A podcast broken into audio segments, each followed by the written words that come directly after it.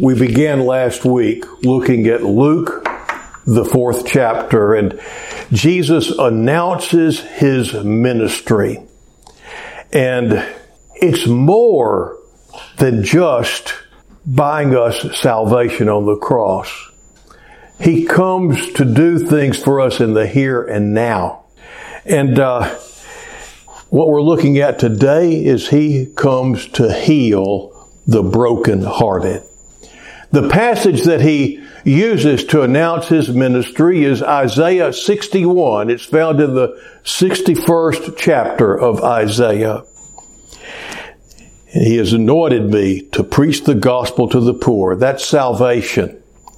And we talked about that last week and the acceptable year of the Lord at the end of the passage. And this week, He has sent me to heal the broken-hearted. Now, the word broken-hearted, it's written as one word, but it's a compound word. It's made up of two words put together. In English, we see it that way. And then, uh, also, it's two words in uh, Greek as well. In Greek, the two words are, uh, well, let's see, first of all, let's see, it's uh, the word that's, uh, it's suntribo. S-U-N-T-R-I-B-O if you were going to transliterate it into the Greek, I mean, into the English alphabet.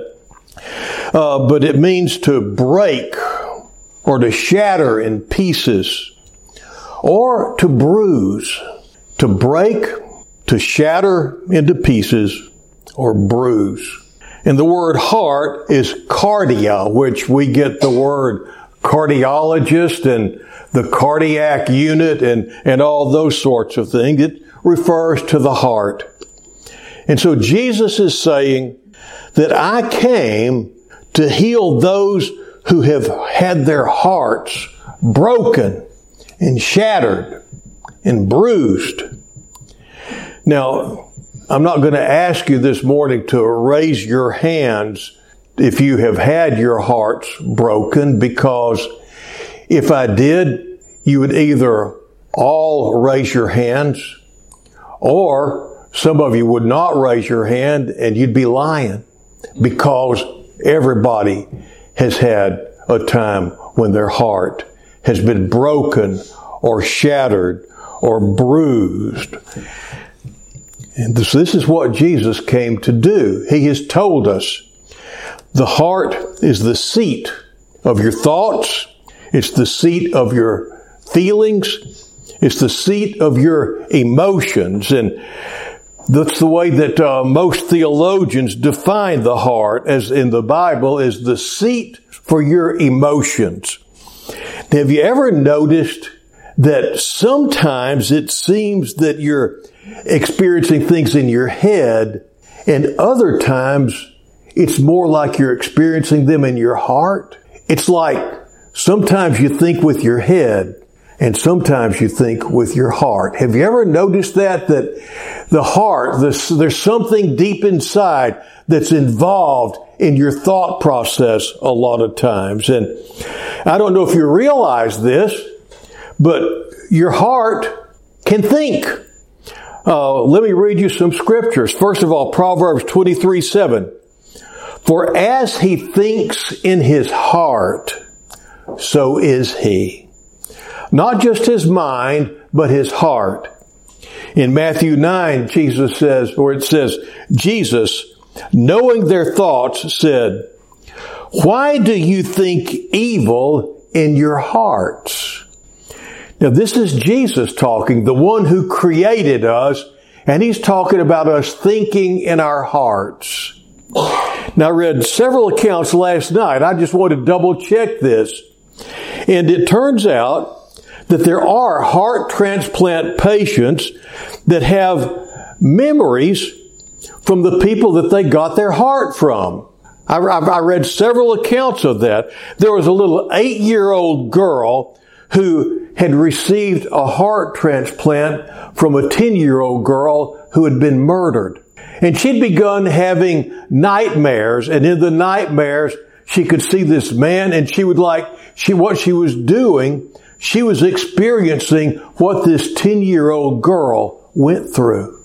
She went to, she was taken by her parents to a psychologist and psychiatrist and finally the psychologist had to admit that she was reliving what the donor of her heart had done, had been through. And so the police got involved and using descriptions of places and people, they were able to solve a murder because of this little girl experiencing what her heart donor had experienced. Sometimes it's quirky things. It's like they can wind up with the donor's food preferences. There was one extreme case where this young lady was the Big Mac champion. I mean, she was a beef eater par excellence. Her, the recipient of her, the, the, the donor of the heart that she wound up with was a vegetarian. And after the heart transplant, she could not stand the sight of meat. It would just make her nauseous to look at meat. And so there was this carrying over uh, in the heart. Uh, there was a foundry worker, just a good old boy who wound up with this tremendous preference for classical music because his uh, his heart donor had really loved classical music. I mean, these things are they're so different, and, uh, and the, the, a lot of most of the time, people do not know who the donor is. They give very little information, and so it took researchers who were given uh, extra information to put these things together. Uh, scientists are still trying to figure this out and scratching their heads. But you see, we've already, we already know. Your heart can think. Have you ever heard this? I love you with all my pump? No. I love you with all my heart. So that's what we say to people. Uh, but but, but you, you, know, literally, you're saying, "I love you with my pump." Uh, but so now there's there's the physiological organ, obviously, but there's something inside of us that's deep and it can get hurt and it can get wounded. Would you agree with that? So Jesus comes along and he says, I have come to heal the broken hearted. You know, I spent a year with Cross Ties Counseling Ministry helping people to discover and experience Jesus healing their broken heart. Uh, as a pastor, I've done a lot of counseling, and then I spent a year just in counseling every week, every week. And I got to practice what I preach. And I discovered that it really is true.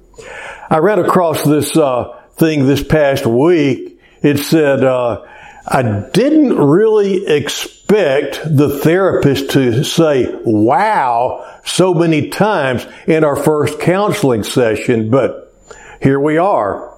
Now, as a counselor, one of the things I had to learn to do was not say, you what? You know, and have my hair stand up on end. Just go ahead and receive what, and, and, and take people where they are.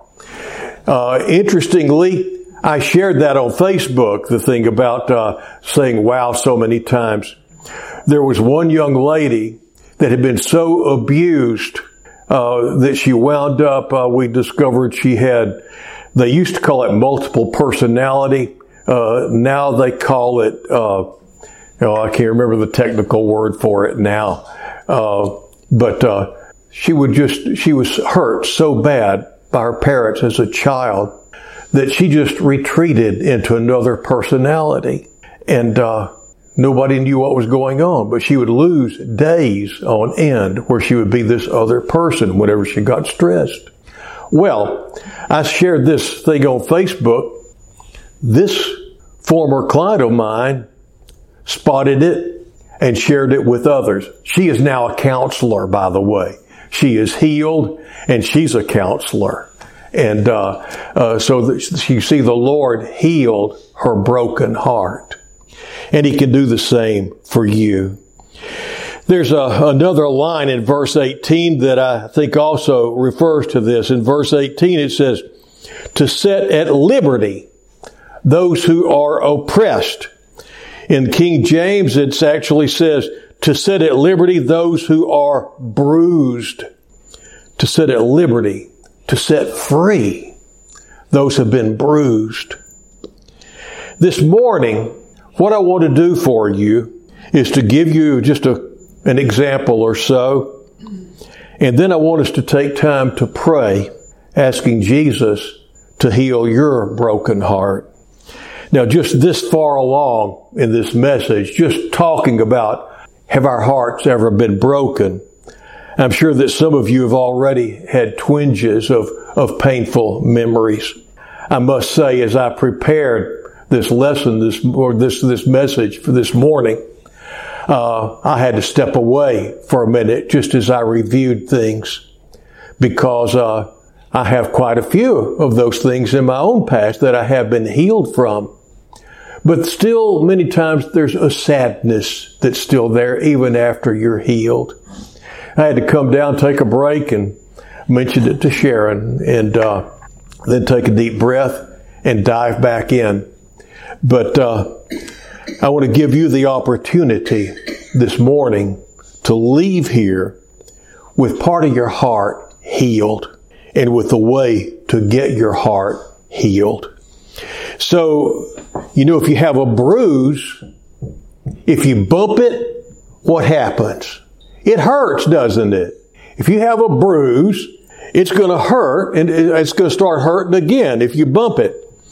It's, and in life, it's kind of like this, like you're sitting in a room and you're, you're all joking around and, and then you say something, uh, uh, that may sound funny, like your mama this or something that, you know, maybe you got into the insults and stuff like that. And then all of a sudden one person just goes and runs out of the room crying. And everyone looks at you like, why did you do that? And you say, I didn't know that she was sensitive in that area. And they say, everybody knew she was sensitive in that area. Everybody but me, you know. So, okay, so what you did, you bumped a bruise. It wasn't just what you said. It was what her daddy said to her. It was what her first husband said to her. It was what her boss said to her one time. Do you understand what I'm saying? Listen, some things just stick with you. They don't go away. And you might try to shove them back and to harden your heart or to build walls in that area. But the best thing is to get that area healed, not hardened. And so Jesus came to do just that. In a little bit, I'm going to be asking the Lord to bring some memories to your mind, if He hasn't already, that He wants to heal. And we're going to submit those to the Lord. And I want you to please hear me that uh, you're still going to have the memory, but you're not going to have the pain associated with it anymore. It's incredible, it's phenomenal, and it's true. These things hurt. These things cause wounds.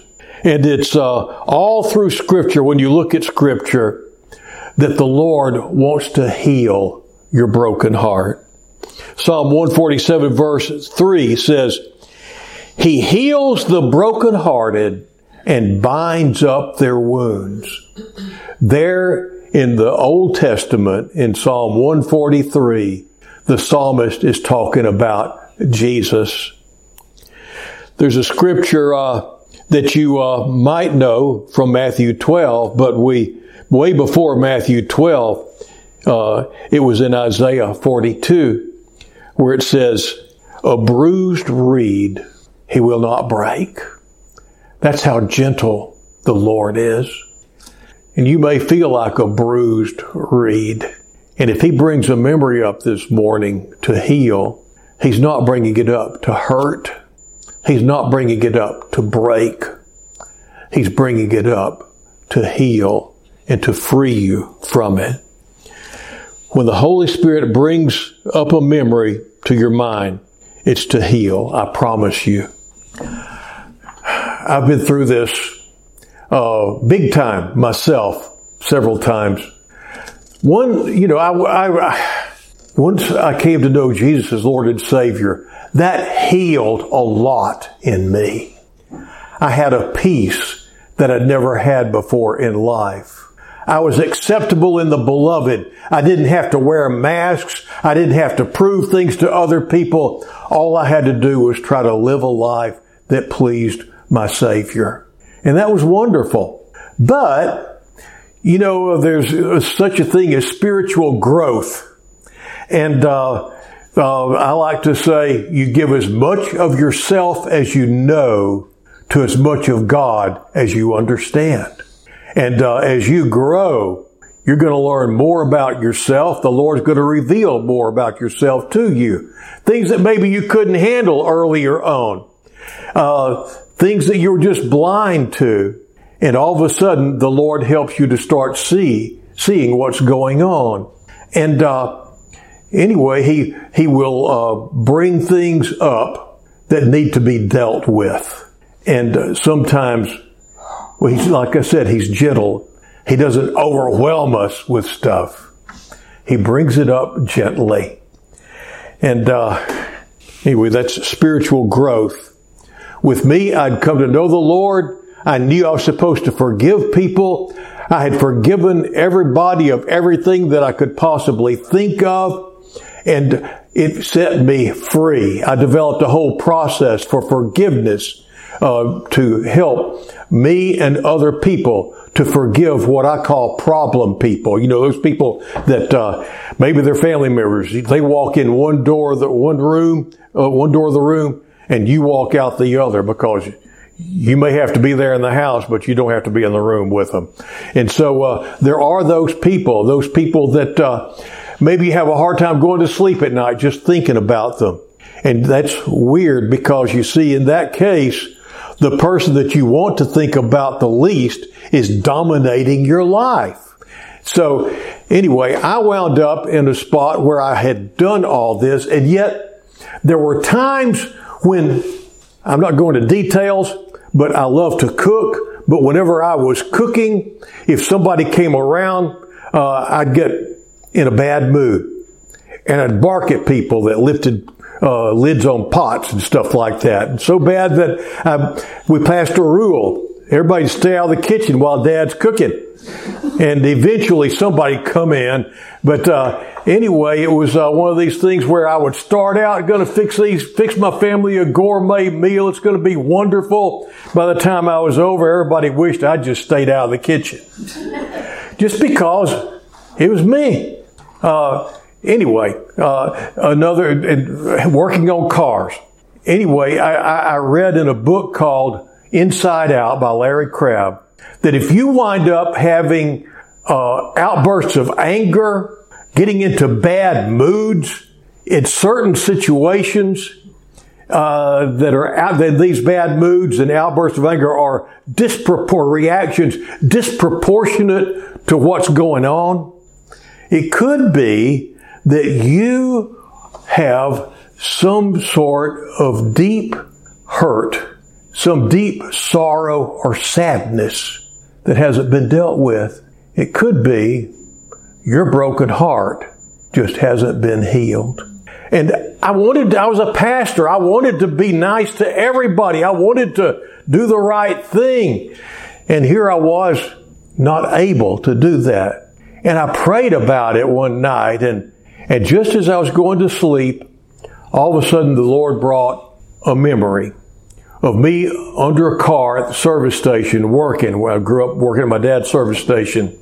And my dad has just barked something at me from the front of the bay, and I'm underneath working on probably checking somebody's rear axle with my hands up like this. and I'm just doing a slow burn because he's getting on to me about something I didn't need to be gotten on about. That was just my dad. He did that sort of stuff. Well, and then right after that, another memory of me standing on a dirt road beside the service station. Whenever I was a kid, I was not really very coordinated. And, uh, you know, painful memories. Uh, my mom put me in ballet class to try to get me coordinated. So then, not only am I not coordinated, but I'm in a class where I'm the only boy and there's all these girls and I'm having to do pirouettes. It was awful. Oh man, terrible. So uh, there was that, and then uh, anyway, so I wasn't very coordinated, and uh, I couldn't throw, couldn't catch. I noticed that my buddies could all throw and catch. I wanted to throw and catch, and I asked them, said, "You do that so well. How did you learn how to do that?" And to a person, they all said, "My dad taught me." And so I decided this is something I needed from my dad. I needed him to teach me how to throw and catch. And so I brought my, my, my, my, my catcher's mitt or my ball, my glove and my ball to the station and asked my dad if sometimes he could teach me how to throw and catch. And he just got up and said, come on. We walked around to the side of the station. It was a dirt road in Cleveland, Texas at that time wasn't a lot of traffic. So uh, anyway, we're there. He threw the ball at me a couple of times and I couldn't catch it. He, he told me to throw it back to him. I couldn't throw it. And then he just started yelling at me and berating me for being so dumb and stupid. And then he turns around and he's walking off, yelling at me at how stupid and dumb I am. And uh, I'm standing there, about nine years old, I guess, with tears in my eyes, because I had gone out there with my dad, so filled with anticipation and joy. My dad's gonna do something with me, and my dad's gonna, he's gonna teach me how to throw and catch, so I can throw and catch like these other guys. And so here I stand with tears in my eyes, and two thoughts came to mind. I, I thought, first of all, there's something wrong with this picture. You're yelling at me and tell me how dumb and stupid I am for not being able to do something that I asked you to teach me how to do. That's not right. And I realized then that I could not count on my dad. That if I was going to learn anything, I was going to have to learn from other people. I was going to have to teach myself. Well, I learned a lot from uh, helpers at the station and from uh, uh, just reading books and uh, became very. And I finally did get coordinated. I got coordinated enough to be on the Texas A&M judo team, but uh, uh, it, it just was slow coming. But uh, still not real coordinated, but coordinated enough. But anyway, so that's that's that's that. So I stood there, and all of a sudden the Lord just let me see this is your deep sorrow or sadness. I'd forgiven him for all the things that he had done. I'd forgiven him for being who and what he was. What I had not forgiven my father for was not being the father that I wished he had been. And there are a whole lot of us, if you're honest, that your parents weren't the parents that you wished they had been. And I realized I'd been going through all of my reaction interactions with my dad. Even though this is like 40 years later, I was still trying to reclaim something from the past with my dad. And I had to realize we can't go back. I can't be nine years old again. I can't get my dad to change. That that's over. It's done. And so, and let's face it, there are a lot of people that have things like this with their parents. Do you remember the story, the, the movie Field of Dreams? At the very end of that story, at the movie, what he's doing? He's playing catch with his dad. Wow. My eyes got really red when I saw that because I was bruised. Didn't even realize it. And that show hit a bruise. But the Lord came to heal the brokenhearted. He revealed that to me so I could be healed from it. If you have things like that with your parents and uh, an unclaimed, uh, uh, where you can't, you realize, first of all, you have to accept the fact you cannot change the past. You can't change it. But you can forgive them for not being who you wish they'd been, love them for who they are or were, grieve your past. Sometimes it's a harsh realization that you're never going to be able to change this. Grieve your past and let it be in the past so that you can live in the present and look forward to the future free from these things that are behind you. That's what Jesus came to do. Free us from our past so we can live in the present and look forward to the future. And it doesn't matter how old you are, you can get started today. I had a phone call one night at two o'clock in the morning from a man that was supposed to be out with my son on a camping trip. And uh, I, when I recognized his voice, I asked him what was wrong. And he said, Oh, Joel, I wish I could tell you. And started crying. My first thought was, something horrible has happened to my son. And so I, uh, I, uh, uh, I, I, be, I asked him, what, what, is Joel okay? He said, Oh, Joel, oh, oh, Joel, it's not, it's not your son. It's me. He'd left my, my son with some other, other men that were out there on the camping trip as well. He had come into town because he just couldn't stand himself even anymore. So he came to the parsonage about 2.30 that morning and we, and he shared with me how he was a scoutmaster and all these young men that he had in his troop were such fine young men and they all looked up to him so. And he had been in Vietnam and he had done things there that he was so ashamed of. He couldn't sleep at night from hearing the screams of children and women that he had done horrible things to. His past, and the war, haunted him and it was just killing him. And on top of that, these young men looked up to him. And every time they looked at him with respect, it just killed him. And he couldn't live with it anymore. And so we, we talked about this sort of thing and about how the Lord does give us a future and a present and frees us from our past. That night in Jacksonville, Texas, that man knelt at the couch in our parsonage living room, and that couch became the foot of the cross. And he laid that burden of guilt and shame right there at the foot of the cross.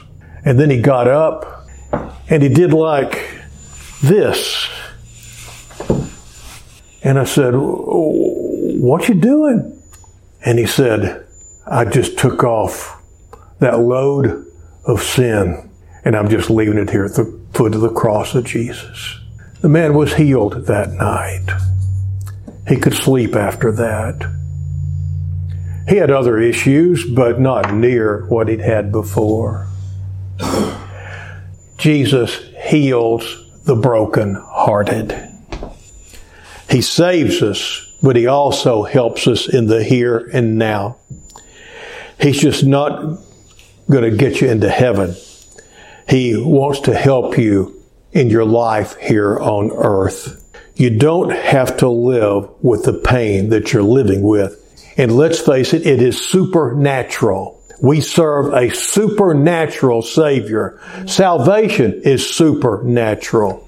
Healing a broken heart is a supernatural act of God. And so here's what we're going to do.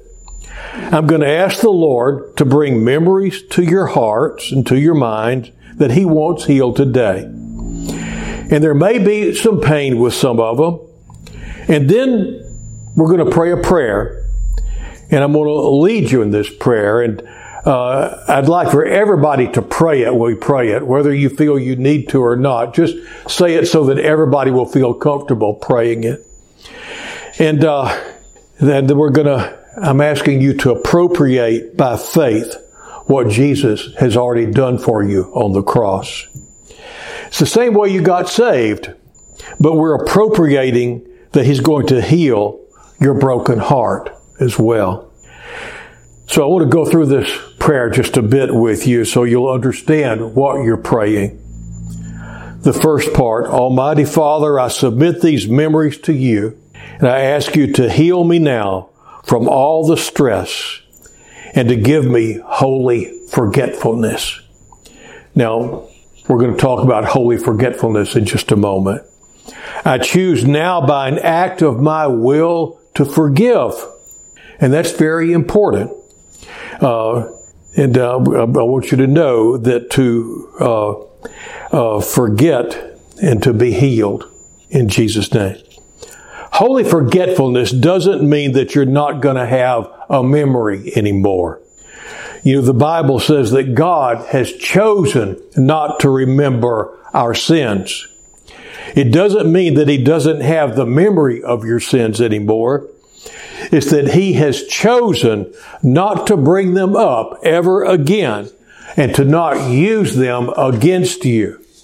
And so that's what you're going to do. You're going to choose. You'll still have these memories, but the pain won't be there. And you're not going to be bringing them up and beating yourself up over them anymore. And then when we say, I choose to forgive, that means I choose to forgive any person associated with this memory. Now I want you to listen. This is important. This includes, yourself because we did things. Some of us did things, some things in, in our past that we're very shameful of. And we might have that memory come up, but when we submit it to the Lord, we're actually choosing to release ourselves from that because some of us made a mistake 30 years ago. Some of us intentionally did something 20 years ago and we still beat ourselves up about it today. So we're choosing to forgive others. We're choosing it's a choice to forgive ourselves. Now the word forgive means to release, okay?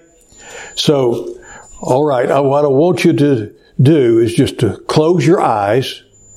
And the reason I'm asking you to close your eyes uh, is not to manipulate you, but so that you can tune out whatever is going on around you.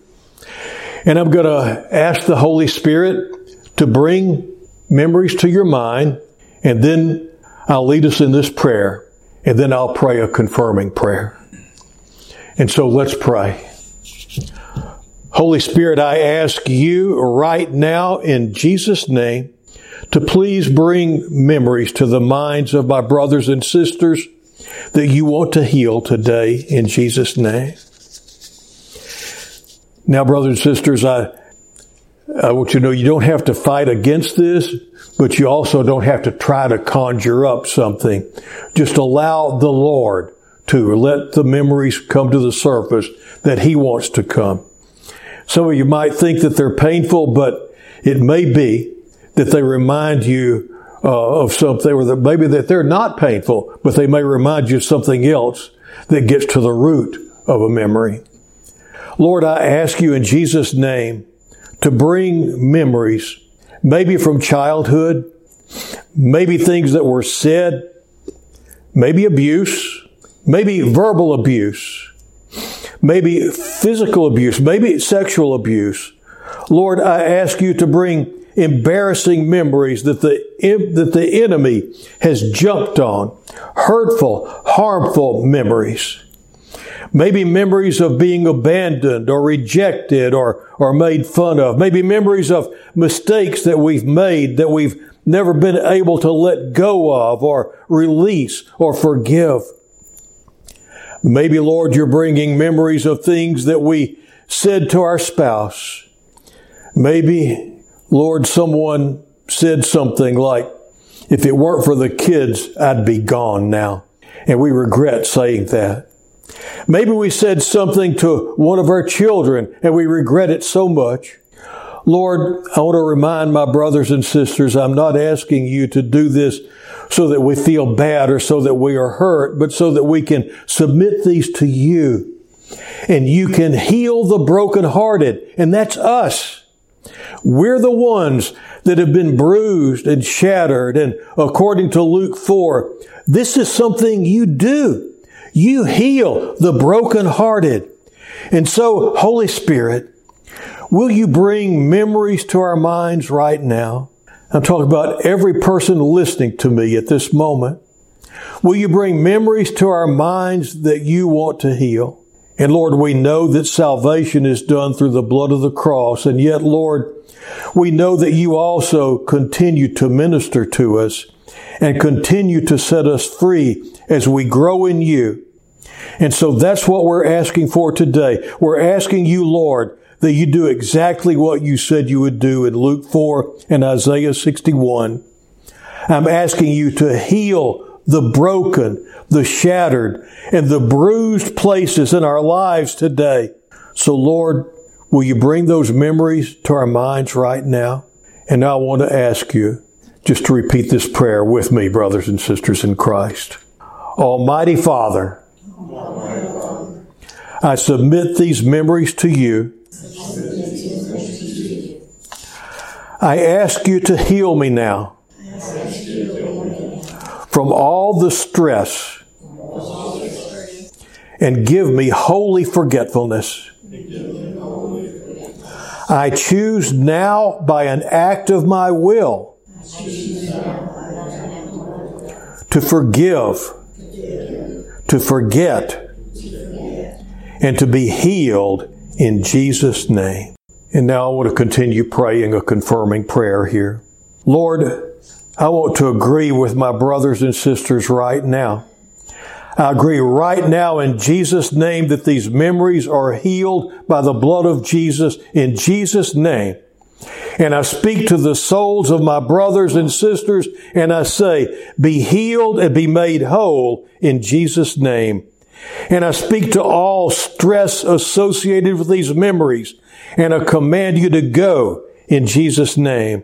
And I speak to all spirits that attach to these memories, all spirits of inferiority and insecurity or pride or anger or bitterness or unforgiveness or resentment or malice or envy or jealousy or embarrassment or humiliation or shame. I speak to every demonic spirit that has attacked my brothers and sisters through these memories, and I command you to go in Jesus' name. And I declare that you can never again use these memories against my brothers and sisters as they are healed today in the name of Jesus. Amen and amen. In Jesus' name, amen.